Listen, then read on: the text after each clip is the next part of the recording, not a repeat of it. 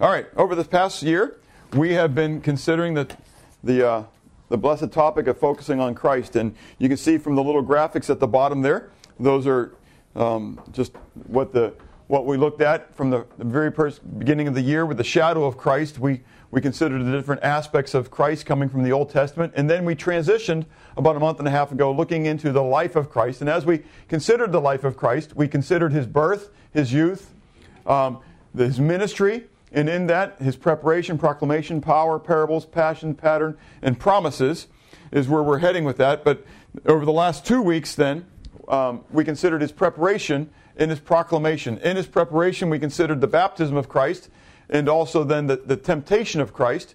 And then last week in his proclamation, we considered what his message boiled down to as he began his earthly ministry, and that was repent. The kingdom of heaven is at hand, the kingdom of God is, is near. And so we talked then about the kingdom of God. And we talked about where it was and how it was in our hearts, but how it's also eternally, we're looking forward to that. And that the term repentance and, and um, what changing the way you think really means and what it looks like. Today we want to look at his power, the power of Christ's ministry. And um, it's, it comes, this begins right on the heels again of, of that proclamation, okay? And it really is an affirmation of the proclamation of his of his ministry. And so we want to consider his power. And as we consider his power, the first thing we want to look at is the manifestation of Christ's power in his earthly ministry. And so, um, if you would, turn with me to, to Luke chapter 8. Okay, and as you're turning there um, to Luke 8, I want to bring out a, a couple words here in the Greek for you. And um, the first word is the word dunamin, and the second word is the word exousia. Okay, now dunamin, you can see um, in Greek, many times when we bring it over to English, the upsilon actually comes over as a Y. Why? I don't know. But it does, okay? And so, but it sounds like a what? A U, doesn't it? Looks like a U, sounds like a U. You'd think that would be D U N. But, anyways, D Y N. But does that look like anything to you? Dynamite. Dynamite. Okay? And dunamin means power. That, so it kind of makes sense, right? That's where the word dynamite comes from. Dynamite is a stick of great power. Okay? And so that's what the word dunamin means. Dunamin refers then to ability or power. Okay? The power to have the ability to do something. Okay? The word exousia is the word um, which refers to the police officer on the side of the road. Okay? He has authority. Okay? And so primarily it means a right or authority, but it's a right or authority that derives from having dunamin. That's exactly right. From having power. If you have, think about it, there are a lot of families today that are quite dysfunctional. Parents have authority, but they're what? They're not using it. And when they seek to use it, they're not using it in conjunction with what? Dunamin, with the power. Okay? You, moms and dads, you have power over your children. Do you not? I mean, think about it. What's the fear of the Lord? This is beginning of wisdom, beginning of knowledge. But really, boil it down. What is the fear of God? It's knowing that He can what? He can wipe you out at any time He wants to. It's the, it's the phrase that mama likes to use, right? I brought you into this world and I can take you out at any time. Okay? And so it's, it's, it's, it's that concept. You have power. You really do. I mean, think about it. when you're holding um, Nathan. It's not Nathan. Titus, sorry. You're holding Titus. And at any moment, you could do what? You can take him out. Could he fight back right now? Not a whole lot. Okay? And so you have power to back up your authority. Do you get it? You may have authority, but if you have no power to back it up, it's, it's really dismal authority. That's what happens a lot of times in schools. They give teachers what? Authority, but then they don't what? They don't give them any power to back it up. Okay? I was thinking about that this week when I looked at the, uh, the, the thing about that substitute teacher in Richmond County. Um, he pulled a knife on a kid. Uh, yeah. Was, yeah, just a little pocket knife. But anyways, but he's been in the school system for years. And I can imagine. I mean, I've talked to different school teachers at times, and the frustration that you get when a child, I mean, a child was, was, was not backing down, was standing up in his class and, you know, doing the toe-to-toe, face-to-face thing, you know, and the guy lost it. And um, anyways, but he had no what? No real power to back up the authority. And if a, and if a kid in that system then wants to push it, right? Now all of a sudden you've got a what? A power struggle.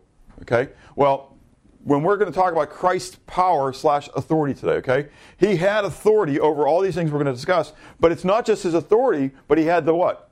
The power to back it up, the power to accomplish what his authority decreed. Does that make sense? And that all goes back to that what? Kingdom purpose that he talked about. The kingdom of God is at, at hand. And so first we want to look at his power over and authority over nature itself. In Luke 8, hopefully you're there by now, in verse 22 to 25, we read, Now it happened on a certain day that he got into a boat with his disciples. And he said to them, Let us cross over to the other side of the lake. And they launched out. But as they sailed, he fell asleep. And a windstorm came down the lake, and they were filled with water and were in great jeopardy. And they came to him, and they woke him, saying, Master, Master, we're perishing. Then he arose and rebuked the wind and the raging of the water, and they ceased. And there was a great calm. And he said to them, Where is your faith? And they were afraid, and they marveled, saying to one another, Who can this be? For he commands even the winds and the water, and they obey him. Now you got to understand the guys that were in that boat with Jesus were, were fishermen who were on this lake every night. They were used to it. Okay, you also need to understand, I wish I had a graphic of this, but I don't, um, what the Sea of Galilee looks like. But in the in the the the top west side of the lake, okay, there's an opening that comes in. Okay? And winds would channel into that into that opening and they would stir up the lake. Okay? And it could happen at at any moment. Okay? And that's exactly what happened this night, just by chance. Coincidence, of course. And so they get into the boat and they're out there. And in the storm storm comes raging, the wind comes in and begins this tumult upon the sea. Now, do you think that these fishermen have ever experienced this before? Sure they have. This is not an unusual, I mean, no, it doesn't happen all the time, but I'm sure they would have experienced it before. But again, these big burly fishermen are what? Afraid. Afraid. Why? Because it's much worse than usual. This is the time that they think is the big one. You know, I mean, you, you know what I mean. You know how it is.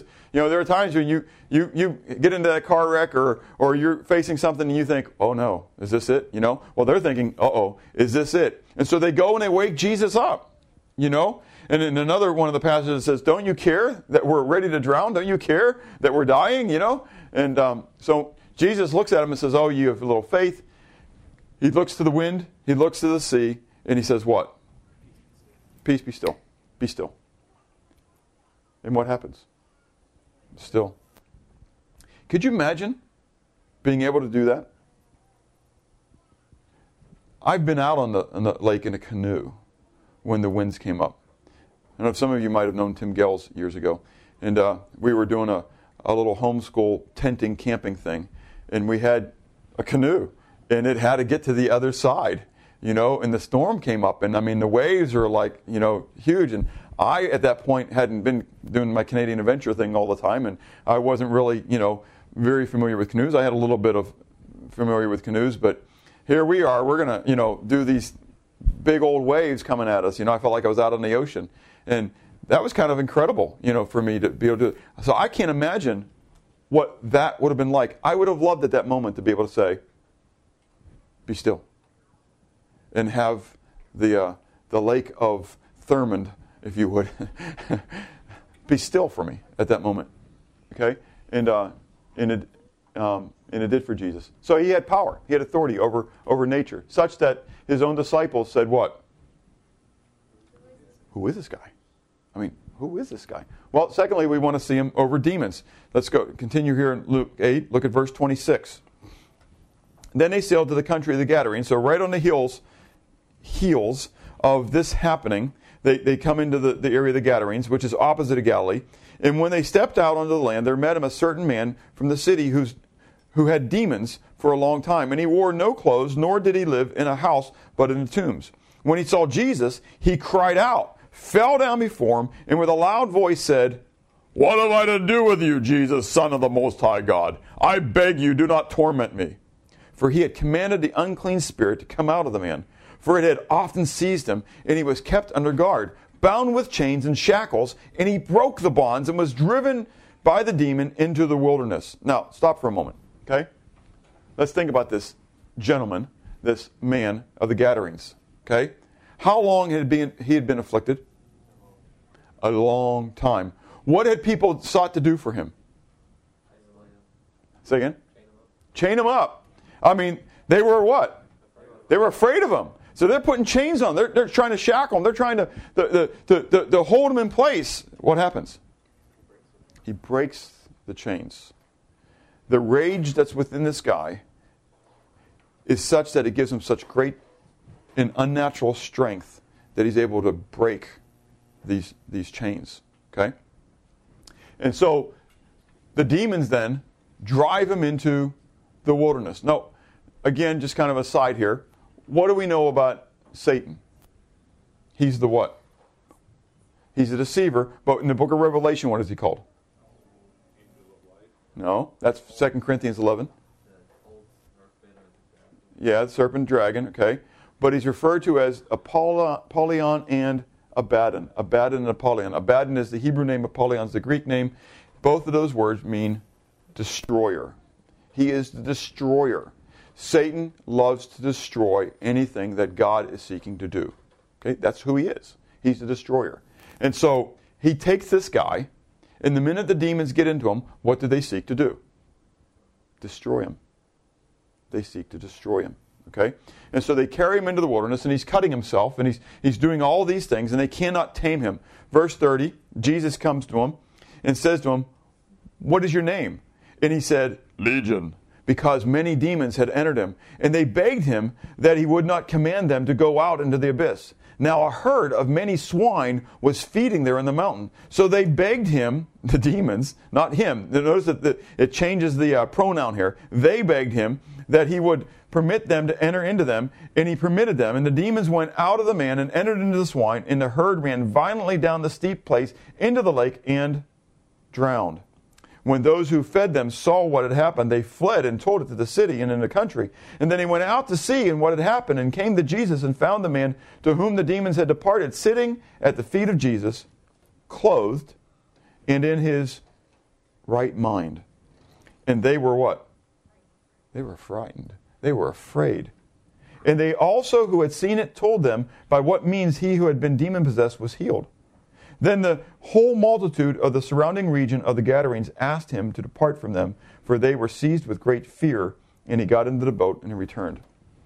Could you imagine the scene? Okay, there's these swineherds up on the hill. They just happen to have their, their herd up there, right? And, and they see this boat coming into shore. What, what had been happening just prior to the boat coming to shore? There was a great storm right? And then what happened? The storm just stopped. You understand? I mean, we, we forget sometimes context here, okay? And so we forget that these guys, you know, the Sea of Galilee is not a huge lake, okay? It's a small lake. It's only like two miles, I think, across in the width, something like that. It's, it's not very big at all, okay? And so these guys were on the, the, the eastern side, which was the Gentile side, okay? And, and Jesus is coming over from the, the Jewish side, the Galilee side, okay? And so they're coming across. All of a sudden, a storm breaks loose, right? Jesus is napping in the boat. They wake him up. This guy stands up. I'm thinking from the perspective of the swineherd right now, right? They're looking out, they're seeing this boat they're thinking this boat's going to go down. You know, I mean, you know, the Edmund Fitzgerald kind of story happening here. You know, and and they're looking out, and all of a sudden this guy stands up, and these boats aren't huge boats. I mean, we're not talking about a big sea liner. Okay, this guy stands up in the middle of the boat. He lifts up his hands, and all of a sudden, what? Everything stops. The boat comes to the shore, and they're thinking, boy, these guys are really in, in trouble now. I mean, it's bad enough that a storm came upon them, but now they're where? Not Gentile Terry. I mean, think, even, think worse than that. They're right in the area where the demon possessed guy's at. He's going to tear their big toe, big toe. Mean, you never heard the story of Big Toe. You got to listen to it. It's a it's a Patch the Pirate thing, anyways. And so, but they think Big Toe Island's here, and and and this demon possessed guy is going to come down. He's going to destroy the boat. You know, I don't know. I'm reading between the lines here, okay? But you can kind of picture for them, right? They're watching because how do I know that? It says that they also, verse 36, they also who had seen it told them by what means. The minute it happened, what did the swineherds do? They ran to the city and they told her what went on. They came back and they, they they're asking, so how did this happen? They told them what happened. You know, this guy comes to the shore. The, the demon possessed guy comes down here. You know, he's all of a rage. This guy says, What's your name? And all of a sudden we hear, Legion, for we are many, you know? And he says, Go into the, go into the swine. And what happened? All of my swine run into the sea. What would you think it was you, John? The demons asked him not to send them into the abyss, but into the swine. So then the swine went off and destroyed themselves, or it, or they destroyed the swine. So would they have gone into the abyss? Yes, I was going to go there later, but thank you. That's exactly right. What's so funny on the side of this thing is that the Jews, the, the, the Jews, in their, in their symbology, the, the sea is a picture of the abyss. And so the, the demons cried to Jesus, Don't send us into the abyss before our time. You know, let us go into the swine. And so they go into the swine, but again, they're what? They're sources of destruction. And so the minute they go into the swine, they, they do do it. They run the swine off the off the uh, edge of the cliff into the abyss, into the sea, but to the Jews was the abyss. And so an amazing thing. Um, that was that on there. They're just bent on destruction. And so so the, the swineherds see it and they tell, you know, and they come back from the city, and what do they see? They see the guy who's been full of demons, who's been breaking chains, who's been causing great, you know, fear in the people. And how is he now? He's in his right mind clothes, sitting like a, a proper person.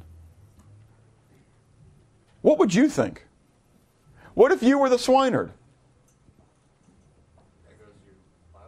There goes your livelihood. Clark? Well, we're not told exactly who they're meant for. I'm, sure that they were, some of them were, were clearly for uh, sacrifices. Um, but, the, but the Gentiles clearly ate pig as well. Okay? But yes, some of them were, were meant as well for um, pig sacrifices. Okay? And they were over there because they weren't allowed on Jewish land. Even now, another little side, you know, there are some Jews who raise pigs in Israel. You know how they get around it? They, they build platforms. And so they, they raise the pigs on platforms because they're not on, on the land. it's for real. Anyways, um, it, it's the law. It's all about legalism. Okay, but here's, here's the deal, okay? How do they respond? They don't respond in fear. They don't respond in, in wow, who is this guy? We want to worship him. Rather, they make a decision between what? Their livelihoods, or what they feel is their livelihoods, in, in God on earth. They see the guy calm the storm. They see the guy cast demons out. There is undisputable. They're marveling at this. The people are marveling at it.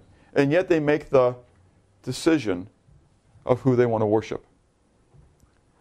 It is no different today.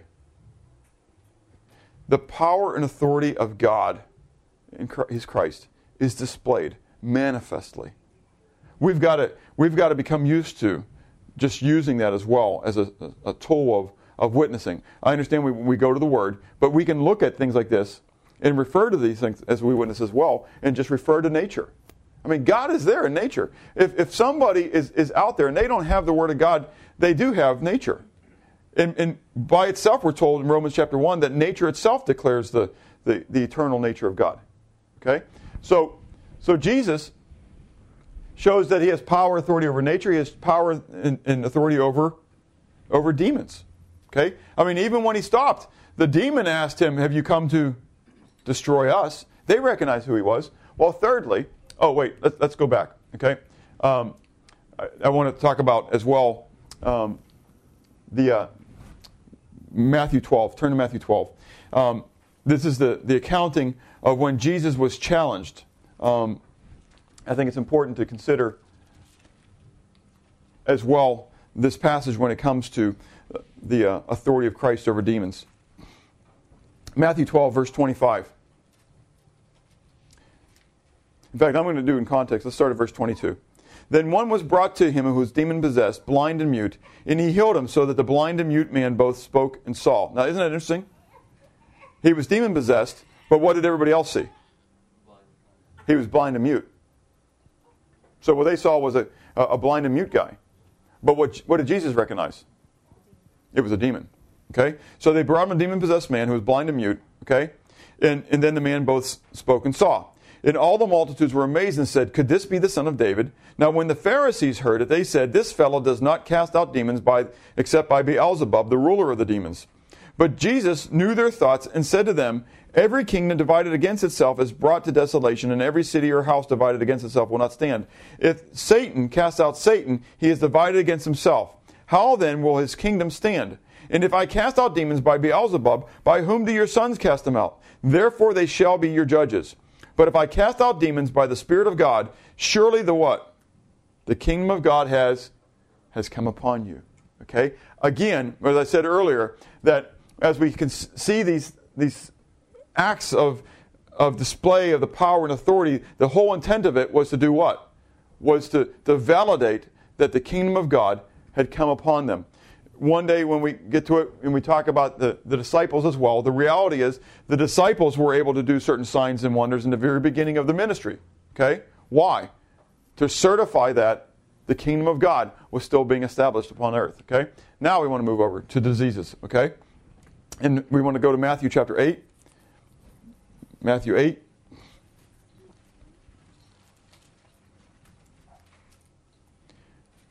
Verse 2 and 3, I'll start reading at verse 1 for the context. It says, When Jesus had come down from the mountain, great multitudes followed him.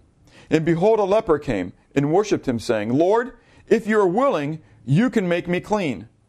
Then Jesus put out his hand and touched him, saying, I am willing, be cleansed. Immediately his leprosy was cleansed. Now, you got to understand the great impact, and probably most of you do, of, of what just happened here. There is no more vile disease to the, to the Jews than leprosy. Lepers were forced out of the camp. They had to go live outside the camp. In fact, in the days of Jesus, there would be a leper colony that, that all the lepers would go live in. They were not allowed to associate with anybody else in Israel. If they were anywhere close where it could be, they had to cry out, unclean, unclean, so that people could stay away from them. Okay? Uh, there was great fear over the, the spread of, of leprosy and, and great fear by people that they would grab it, they would get a hold of it. And so this leper heard of the power and the authority of Jesus over diseases and nature and such like that, right? And so he comes to Jesus and asks to be clean. He says, If you're willing, you can make me clean. You can heal me. The next thing is really powerful. What does Jesus do? He touches him. By the law, what did he just do? He made himself unclean. If you touched that which was unclean, you became unclean. This is fun. The power and the authority of Christ is so great over diseases that when he who was clean, he who knew no sin, he who had all power and authority touched the unclean person, what happened? They became clean. Isn't that awesome? I mean, such that the woman who had the issue of blood for 12 years, remember, we'll look at Jairus' daughter, I think, in a, in a little bit here, okay? But in that course, and we're not going to look at this part of it, but in the course of Jesus going with Jairus to go um, resurrect his daughter, okay, this woman who had an issue of blood for 12 years says, If only I can touch the hem of his garment. Now, again, there's another Jewish concept there with the prophet that the, the power flowing out would come out the tzitzi. And so the, the idea was that she was just trying to get close to touch the tzitzi, the, the little fringe that was coming off the prayer shawl and stuff like that. And she figured that if she could touch that, it was just a Jewish tradition, Jewish custom. But it was her faith. Okay? Again, it's kind of like Sunday school, what we're talking about, okay? And so God knew that the trueness of her faith. She thought, if I could just touch the hem of his garment, I'd be made heal. Right? And so what happened? She touched the hem of his garment and she was made pure. She was made clean. She was healed. Jesus knew it, knew all things, said, Power's gone out from me. Power, authority has gone out from me. And he turned around and said, Who touched me? The disciples said, Come on. There's a throng all about you. Everybody's touching you. No, but somebody purposefully touched me. That's pretty cool, isn't it? To know the difference between somebody jostling you and somebody actually wanting to be with you. And God knows the difference between those who just want to hang out and just be in the presence because it's a cool place to be, just to be known by Him, and someone who really wants to have the interaction, fellowship with Him. You get what I'm saying? Proverbs talks about a rich man and how he has many what? Many friends. What happens when he loses his wealth? They're all gone. You know who your true friend is? It's the one that's still there. Okay? That's the difference. So Jesus had this power, authority over diseases to be able to just say, I'm willing, be clean, and what? He's clean. He's clean. Power over diseases. Power and authority over, over handicaps. Let's turn to John 9. John 9, a very powerful passage. Um, one that you probably would have heard of again already. And a lot of this probably is just, you know, it's just old hat. It's, it's bringing things that you know together and hopefully overwhelming you um, with this concept of Christ and, and who he is. Beginning at verse 1, John 9 says, Now as Jesus passed by, he saw a man who was blind from birth. And his disciples asked him, saying, Rabbi, who sinned, this man or his parents, that he was born blind? Stop for a moment. Okay? You need to understand that some of these other things that occurred were Pharisees testing him. Do you understand? There was a challenge going on. Who's talking to Jesus right now? His disciples. They're asking an earnest question. For in their in their concept, if somebody had a handicap like this, if someone was, was born blind like this, it was because of it was because of sin. Okay? Now we're going to look at a, a moment of sin and how that could be later on, okay, in just a little bit. But they said, who sinned? His parents or he, him? Jesus says then, verse 2, okay, look at verse 2. He says, Neither this man nor his parents sinned, but that the works of God should be revealed in him. Stop again for a moment. Is that how you view your infirmities? Your, your impediments, your handicaps, the things that hold you back. Do you see them as items where God wants to be glorified through you? This man was old enough to give an account for himself. Okay? There are a lot of different estimates of how old he, he, he is. Okay? But he's a man, somewhere in the 20 to 40 range. He's lived with this all of his life. Steve, I understand that you gave a, a, a great illustration of this miracle um, on Wednesday nights, I don't know, months ago now.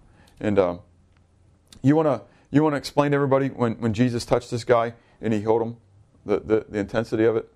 Wait, wait, wait. I, I mean, for, so, so, for tape purposes here, let me come near you. Go ahead. And when the uh, when you don't have input, sensory input coming into the eye, the part of the brain which processes the visual things does not develop. It, it just disintegrates. So there was no there was no eye, there was no brain to process it. So there was absolutely nothing there. No nerves, nothing. And so it's not just a matter of taking this tissue and making it pass light through it, but there was nothing to even, once he did it, to, to, to even receive the light. And so when Jesus then heals this guy, he says in verse 4, he says, I must work the works of him who sent me while it is day. The night is coming when no one can work. As long as I'm in the world, I'm the light of the day.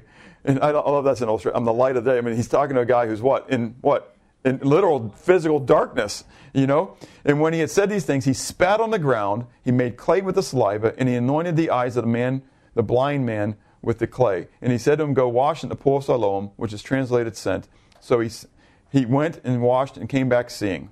Okay, and so then we don't need to get into the rest of it. You know, it's, a, it's a, again, the teaching all by itself in there. Okay, but the whole point is Jesus took this guy with this handicap, what we would refer to as a, a physical handicap. Worse than, I mean, it's not even, you know, someone who just lost their sight. You know, I'm, I'm wearing an apparatus on top of my nose because what? My eyesight is is going. It's failing, okay? It's not like it was growing up when I chuckled at all these blind people who needed glasses and were blind as a bat, my wife especially, you know, just always chuckled, and now God is getting his vengeance on me. And, um, and so, but I recognize this. I, I take this off, and, you know, I can see you all, but blur here, blur there, blur there, you know. Yeah, yeah, you look better this way. That's right. And uh, yeah, so take your glasses off. Pay me the same compliment. And uh, but um, but the fact is, I mean, it's not just like that. It's not just like Jesus came in and gave me 2020. You know, like I go down to the doctor now and I can get what?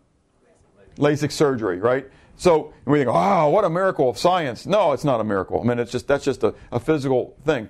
Jesus took a guy who had no eyeballs, who had no receptors, and he created everything in the moment.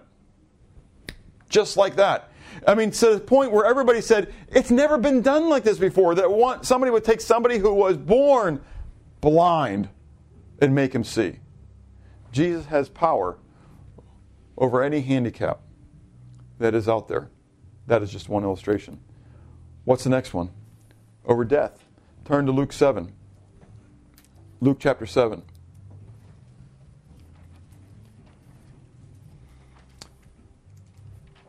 There is so much, and as we shared, I think it was yesterday, you know, that it says at the end of the book of John, if if everything that Jesus had ever done was written, even the skies could not contain the scroll. Um, it's just amazing to think. I mean, and so I'm just I'm just taking pieces, you know. In Luke 7, beginning verse 11, we read, Now it happened the day after that he went into a city called Nain, and many of his disciples went with him in a large crowd. And when he came near the gate of the city, behold, a dead man was carried out, the only son of his mother, and she was a widow, and a large crowd from the city was with her. When the Lord saw her, he had compassion on her, and said to her, do not weep. Then he came and touched the open coffin, and those who carried him stood still. And he said, Young man, I say to you, arise. And he who was dead sat up and began to speak, and he presented him to his mother. Then fear came upon all they all, upon all, and they glorified God, saying, A great prophet has risen among us. Isn't it amazing? I mean, think about the what what is happening here at, at each one of these situations as, as Jesus displays his power and authority, what happens to the crowd? They fear. They have great marvel and amazement, and they fear. Who is this guy? Now, I mean, I mean, it's one thing to, to calm the storms. It's another thing to heal somebody. It's another thing to cast out demons. It's another thing to, to make a, you know, give sight to a guy. But this guy's dead. Dead. Certifiably dead. Everybody's there to, because they thought he might be just swooning, right? No. He was dead. Jesus comes up and just speaks to the guy. He didn't have little, you know, electrical impulse things. What do you call those things, Curtis? defibrillators. Yeah, boom, boom, boom, boom. You know, he didn't come up and he didn't touch him here and here, and power went out from boom, and all of a sudden the, the little boy just kind of jerked off of the, the, the, you know the buyer, and you know, no, he spoke to him. He said, "Get up." What about Lazarus? You know the story without us going to John chapter 11. You all know the story about Lazarus, right? Jesus doesn't go. He, he, he, a messenger was sent. Lazarus is sick. Come and heal him. And Jesus did what? He waited. He waited until he died. Now, let's go on a little bit. Not only just he waited till he died, but he waited till he was dead a couple days. Okay? It's because he goes and he says to Martha, he says, if you believe, you'll see the, the, the, God, the glory of God, right? And, she, and he says to her, you know, do you believe that that Lazarus will, will live. And he says, Well, I know he's going to live in the resurrection. He says, No, no, I'm the resurrection of life. He that believeth in me, though he may die, yet shall he live. Do you believe this? Yes, Lord, I believe. They go to the tomb, and he says, What? Roll away the stone. Roll away the stone. Lord, do you not get this?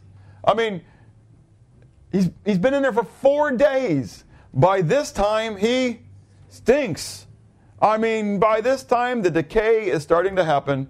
This is not the thing we want to do. And he turns around and says, Didn't I tell you that if you just believe, you'll see the glory of God? Roll away the stone. He rolls away the stone and he cries out, Lazarus, come forth. Now, I heard this before, and I don't know if this is true, but I love it. Do you know why he cries out Lazarus? So they all don't come out. And uh, he, he had to make sure which, you know, the, you know, because where they had tombs, they were, you know, they were, you know, there was a lot of men there, and so he wanted to make sure the right one came out. Anyways, and you know, didn't just have this whole group coming out. People couldn't handle all those people come. Dead. But they've been dead for 150 years, and he came out. You know, he says, Lazarus, come forth. And could you imagine? Can you picture the scene? I mean, do you understand how they would wrap them? I mean, I'm, I always try to picture, you know, this this mummy hopping to the door. You know, And Jesus got to say, unwrap him. you know? What would you have thought? Guy says, Lazarus, come forth, and all of a sudden you see this mummy appear at the door. Would you think for a moment, wow, unwrap him? Or would you be going, I'm out, yeah, well, yeah, I'm out of here. Yeah, probably some would say that. In fact, some of them did go out of there, but they went to report it. The guy's now healing dead people that have been dead for four days. We got to kill this guy. That really goes. I mean, don't you wonder sometimes, like, what are these guys brain dead or what? And, um, and so, but yes, they were filled with fear and amazement. I mean, the ones who were believing, uh, the other thing, who is this guy? I mean, first we've got this kid at Nain, you know, who had just died. That's one thing. Okay, you know, I can discount this one maybe just a little bit. He had just died, you know. I mean, and so okay, maybe we, a swoon theory going on here. Maybe he really isn't dead, you know, whatever. Lazarus is dead. Everybody knew he was dead. And he Jesus wasn't even what? There. Do you get it? So now he comes after the fact and he raises this guy from the dead. Well, Jairus' daughter, again, I, I explained that earlier. Um, you can read that later in Mark 5. Jesus is coming, and, and the chief ruler of the synagogue comes up to him and he says, Teacher, I know that you have all power. In, in my daughter, she is at the point of death, but I know that even now you can heal her. And so Jesus went with him. Now, you got to understand, this guy was who? The ruler of the synagogue. What reputation, what reception did Jesus have when he went to synagogues? Not so good. Not so good. Chances are, this guy, Jairus, and I, am reading between lines, okay? Excuse me for that. But chances are, this guy probably already had a negative appearance of Jesus. You know, he probably already was trying to, you know, tell the people, oh, watch out for that guy, you know, da da da. But now all of a sudden, what? He needs him. Things change when all of a sudden you are going through the trial. Does that make sense? And now all of a sudden, here he's at a point, the doctors can't do anything. His baby, his daughter, his pride and his joy is dying. So, what are you going to do? You're going to watch her die in your pride, or are you going to suck it up and go do what you thought you'd never do in your entire life? And so he goes to this teacher and says, Okay, I realize that you have this authority. And Jesus, I, I, love, I mean, this is, to me, what an act of grace. I mean, don't come to Bob in a moment like this, okay? Bob's going to sit there and, and grill you. And so why now? So, what, what about the past? What about all those people you've been turning away from me? I know I'm reading between the lines, but this is one of these passages that Bob has meditated on, you know?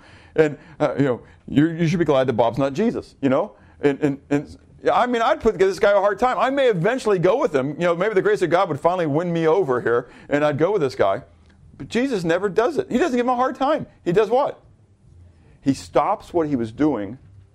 Remember, there's a lot of people around him who want his attention, who want his, his healing touch. And Jesus goes with Jairus. And then on the way, they have the woman with the, the, um, the issue of blood for 12 years. Jairus is kind of getting nervous. You know, all the powers, you know, Jesus felt power leave. oh. Oops. You know, and then it gets worse. Then the, the, the guy from his house comes and says, Don't trouble the teacher anymore. Your little girl is dead. And Jesus turns to this guy. What grace. He could have off the hook now, right? Sorry. Hey, we tried, man, you know. we should have come to me sooner, you know? If you'd have just sucked up that pride two months ago, this wouldn't have been an issue. I told you, you should be glad that Bob's not Jesus, okay? and uh, But Jesus turns him and says, Don't grieve, only believe. All things are possible to him who believes. And they get to the house and they kick out all the mourners and everything else, and, and, and he goes into there and he says, Tabitha Kuman. He says, little girl, arise. And what happens? She gets up. She gets up. What a phenomenal moment to see. Over and over and over again, we see Jesus having this power and authority over death. But no greater, no greater, it's one thing to raise somebody else from the dead. But it's a far greater thing to do what? To raise yourself from the dead. Turn with me to um, uh, John chapter 10.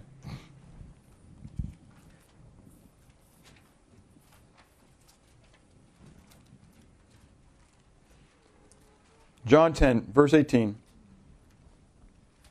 Fact, let's do verse 17 with it. It says, John 10, 17, 18. Therefore, my Father loves me because I lay down my life that I may take it again.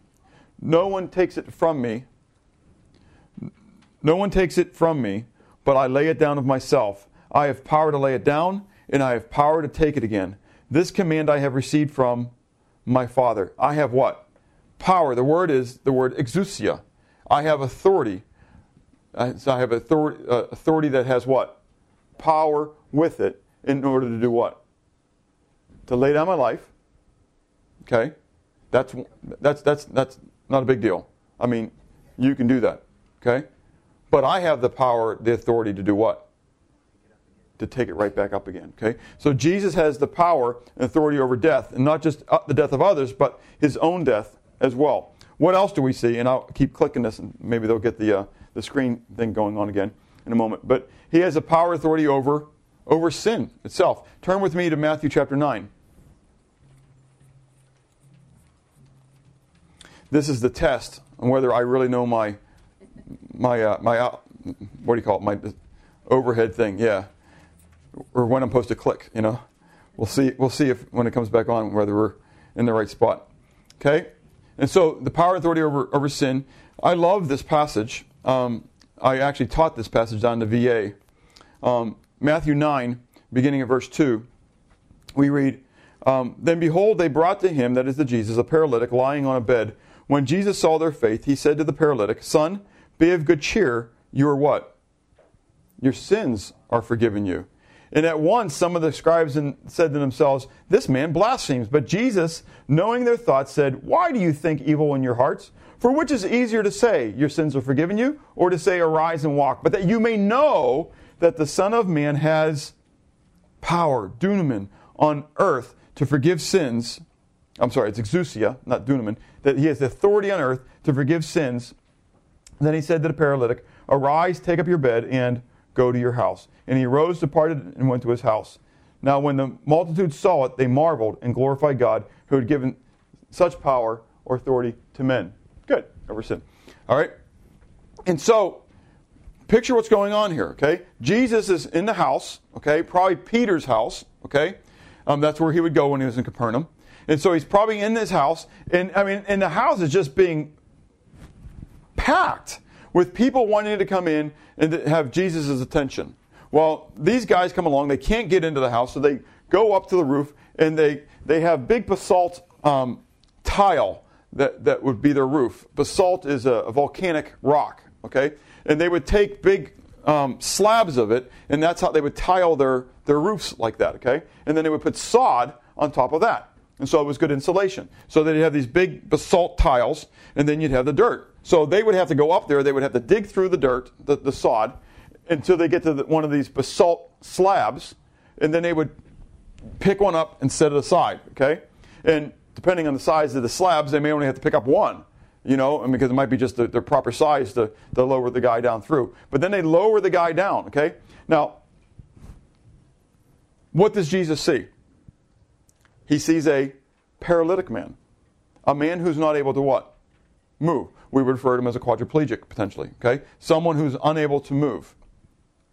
Jesus doesn't touch the guy and heal him, but rather Jesus recognizes because he, he is the great physician. You know, Steve is limited. Steve is, is I think Steve's a great physician, but but he's limited. He really can't like I said in Sunday school this morning, I look out and you're a bunch of mysteries. I really don't know what you're thinking. I don't know what you did this morning. I have no I don't know clue, honestly, what you did for the last month or for the last year. What sins you're harboring. What sins you think you're hiding. You know, you can't hide from God. Same way, you're looking at me, you don't know.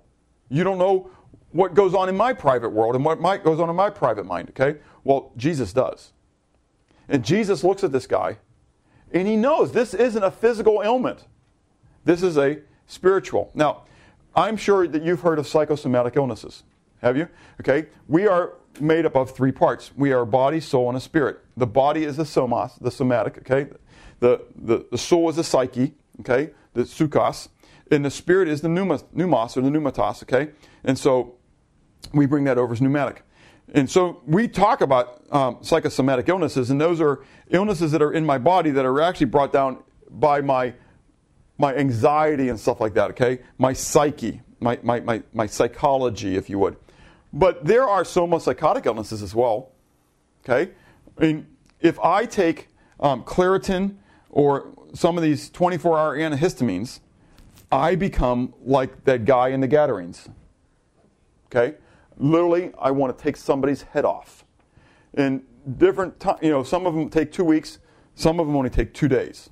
I mean, and Ben is a, you know here to, to, to, to, testify. I mean, I wanted to rip his head off. Literally, I wanted to rip his head off. I felt like Jeffrey Dahmer that day. I mean, I just, you know, and, and I realized that, wow, I have got to stop this, you know, because this one's going to affect me just like the other ones did. And it's just, it's a killer. I mean, I mean, I slammed my laptop the one time, you know, and I was talking to Marcia. I mean, I was just mad. And I said, my final comment was, I can't take this antihistamine either. Because, I, I mean, I couldn't control it. I mean, I was just, I mean, I knew what was happening within me. So that was a soma psychotic thing. Do you understand? It was affecting the way I acted, not necessarily my body. My, my nasal passage was clear. um, you know, so it was doing what it was supposed to, but it was affecting my psyche as well. But as believers, we need to understand that there is the the pneumos side of it, the pneumatic side of it as well. And so there are, as we talk about psychosomatic, there are pneumopsychotic and pneumosomatic illnesses as well. And that is that there are illnesses and there are conditions that are caused by being out of whack, if you would, needing a chiropractor, spiritually speaking, we're out of whack in our relationship with God. This was one of them. There are uh, undoubtedly um, many people in state hospitals dealing with cat, um, catatonic states and such that are a matter of sin, not a matter of the body or the soul.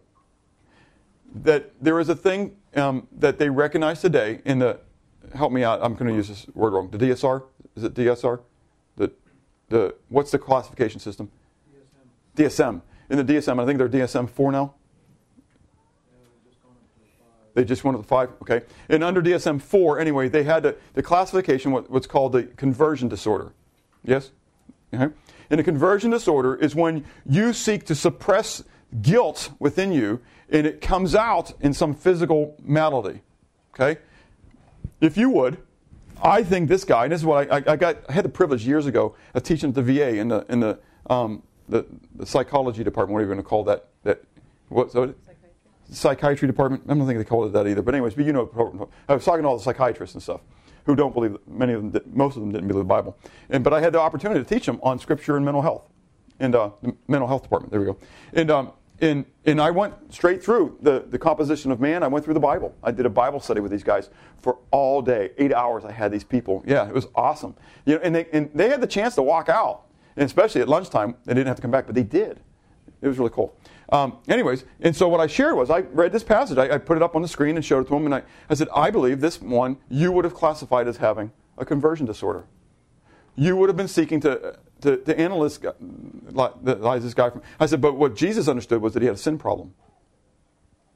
He was out of relationship with God. He was seeking to suppress guilt, probably, but the guilt was, a, was aligned with what? Sin. It's what, I mean, think about it. What is guilt? You knew that you did something wrong.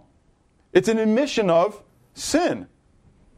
Okay? Jesus knew it. Jesus understood it. He dealt with it. And he said to the guy, Your sins are forgiven you. Everybody marveled. Everybody wondered, Who is this that can forgive sins? And he says, Listen, take up your bed, just to prove it, take up your bed and walk. And what did the guy do? He took up his bed and he, and he walked the prostitute. We don't have time to go there right now, but Luke 7, that's the, the, the woman at, when he was at Simon the Pharisee's house, and the woman who was a prostitute came in and she, she washed his feet with her hair and, you know, with her tears and anointed his feet with the, the oil. And then he said to Simon, Simon, I got something to say to you. And he says, Say on. He says, You know, you didn't even give me the basic um, uh, custom of washing my feet when I came to the door. You know, the guy had servants. And so the idea is when you came to his house, the, servants would wash your feet. He said, When I came in, you didn't have anybody wash my feet. Basically, you told me where I stood in your house. You didn't give me kiss my cheeks. I mean, that was, the, again, the other, you know, think of the French, you know, doing the, the cheek thing. He says, You didn't do it. You know, you invited me to your house, but you didn't even give me the base um, courtesies. Thank you. But this woman, she hasn't stopped kissing my feet. She washed my feet with her hair, and she's anointed my feet with this oil. Her sins, which are many, are what? Are forgiven. Woman, your faith has made you well. Your faith has forgiven your sins. Jesus had the power to forgive sins as well. So, the manifestation of Christ's power in his earthly ministry over nature, demons, disease, handicaps, death, sin. And clearly, we could do many other categories, and we could use many other illustrations within those. But we can move on, and we want to look at the application of Christ's power in His church. And because this is important, for we see it in three areas, and I knew I'd be writing um, at the end here, so these verses are all going to be on the screen for you, okay? First of all, it's the basis of our, our victory. And we see in 1 Corinthians chapter 15, 55 to 57, O death, where is your sting? O Hades, where is your victory? The sting of death is sin, and the strength of sin is the law. But thanks be to God who gives us the victory through our Lord Jesus Christ. In John 1, we read, He was in the world, the world was made through him, and the world did not know him. He came unto his own, his own did not receive him, but to as many as received him, he gave them the exousia, the authority, the right, the power, the privilege to become the children of God, to those who believe in his name. And in John 17, we read, Jesus spoke these words, lifted up his eyes to heaven, and said, Father, the hour has come. Glorify your Son, that your Son may glorify you. As you have given him exousia, as you have given him authority over all flesh, that he should give eternal life to as many as you have given him. Christ's authority and power is the basis of our victory. Our victory over death, our victory over sin. The sting of death is sin, the strength of sin is the law. The whole the whole battle is all joined together here. It's not just death, it's sin as well. The wages of sin is death. You get it? I mean, it's all boiled together. And so when Jesus came, Jesus came to give us a th- um, victory through his power and authority over death, but not just physical death. It's the whole concept. Again, we're made up of a body, a soul, and a spirit. And so when Eve and Adam sinned, the very first application of death because the day you eat of it, you will surely die. The first application of death that we saw was not physical death. They didn't kill over. Boop, gone. Start the process all over again. It wasn't in their relationship with God. Where was the first application of death that is seen in the garden? It's between each other. They realized that each other were naked, and then and they were not ashamed first, right? Well, this time now they realized that they were naked and what? They were shamed. And they, they, they made clothes for themselves. They placed a barrier, if you would, between. And we see it in greater detail when God comes to speak to Adam and says, What did you do? He says, What? It's the woman you gave me. Immediately, he started doing what? Blame shifting. There was a riff, socially speaking, in the soul that came between a husband and a wife. Well, when God came into the garden, what did the husband and wife, at least they had some agreement on this one, what did they do? They hid. They hid from God. The one whom they would have fellowship with in the garden all the time. There was death, spiritually speaking.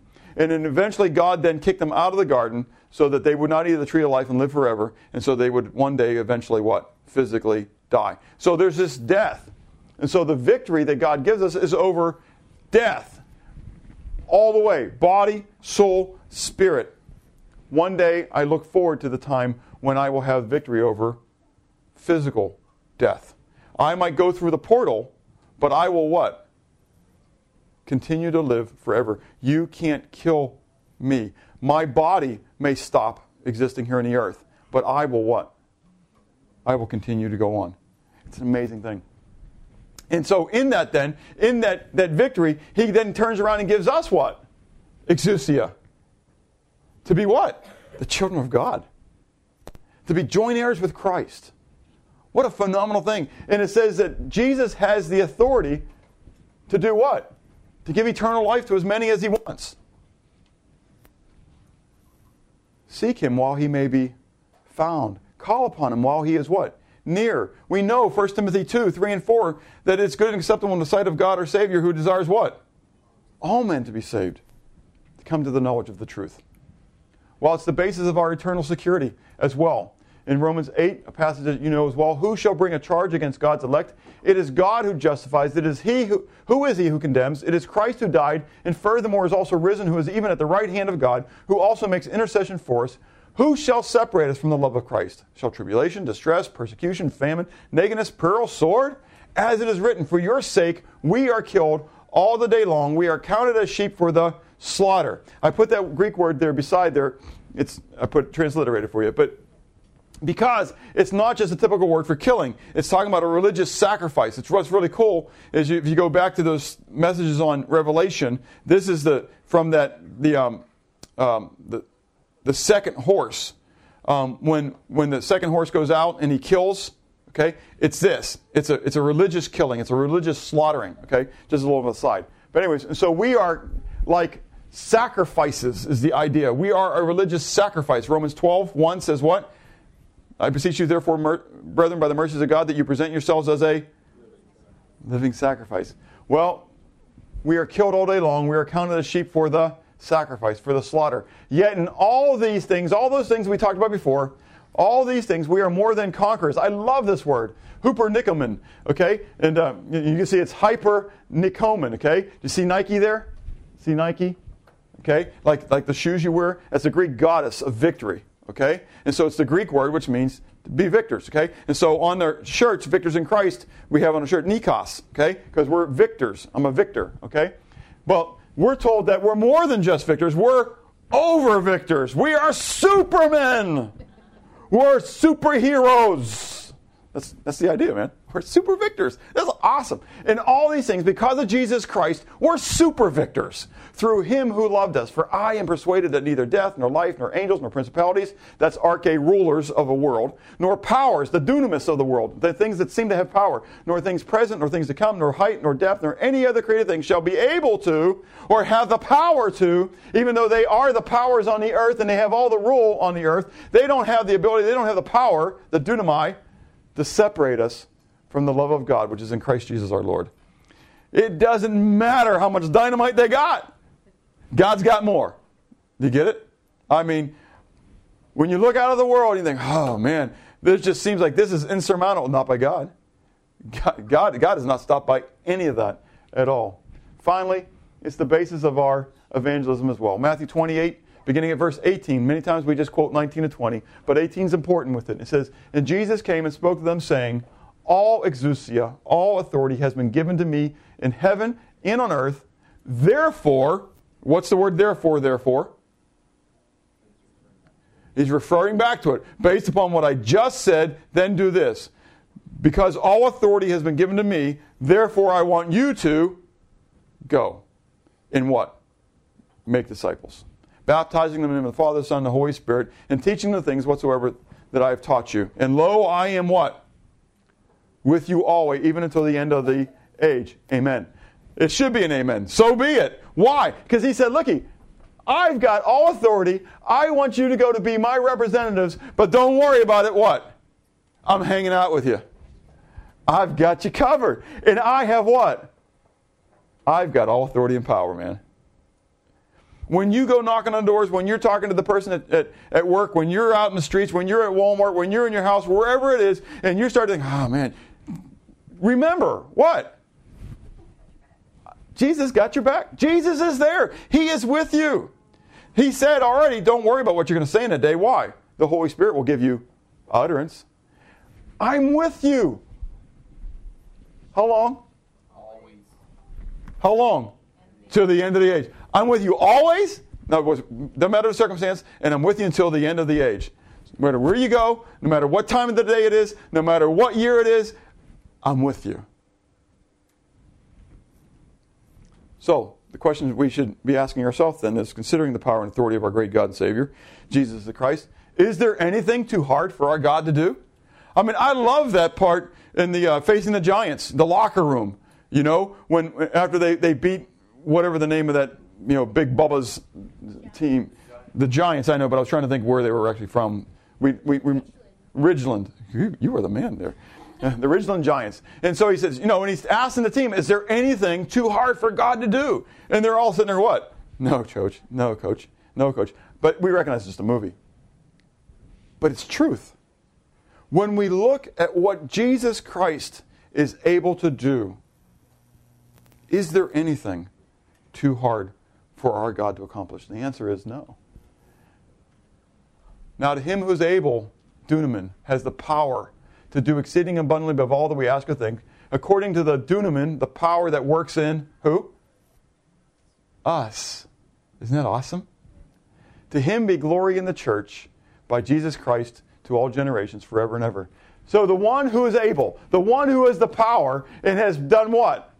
Placed it into us. To him be the glory forever and ever. It's just an amazing thing. So, have you trusted in the power and authority of Christ to deliver you from eternal condemnation? I don't want to forget that. Okay? I know it's talking to us as believers for the most part, but if you're here today and you've never accepted Jesus Christ as your Savior, you need, I mean, He's God, man. You got you got to give Him your life. Finally, are you trusting in Christ for the power to accomplish what He has called you to perform?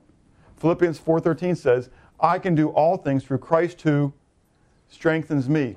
I love this word, en dynamunti. Okay, the dunaminti. It means to put power into. We bring this over into the English as empower.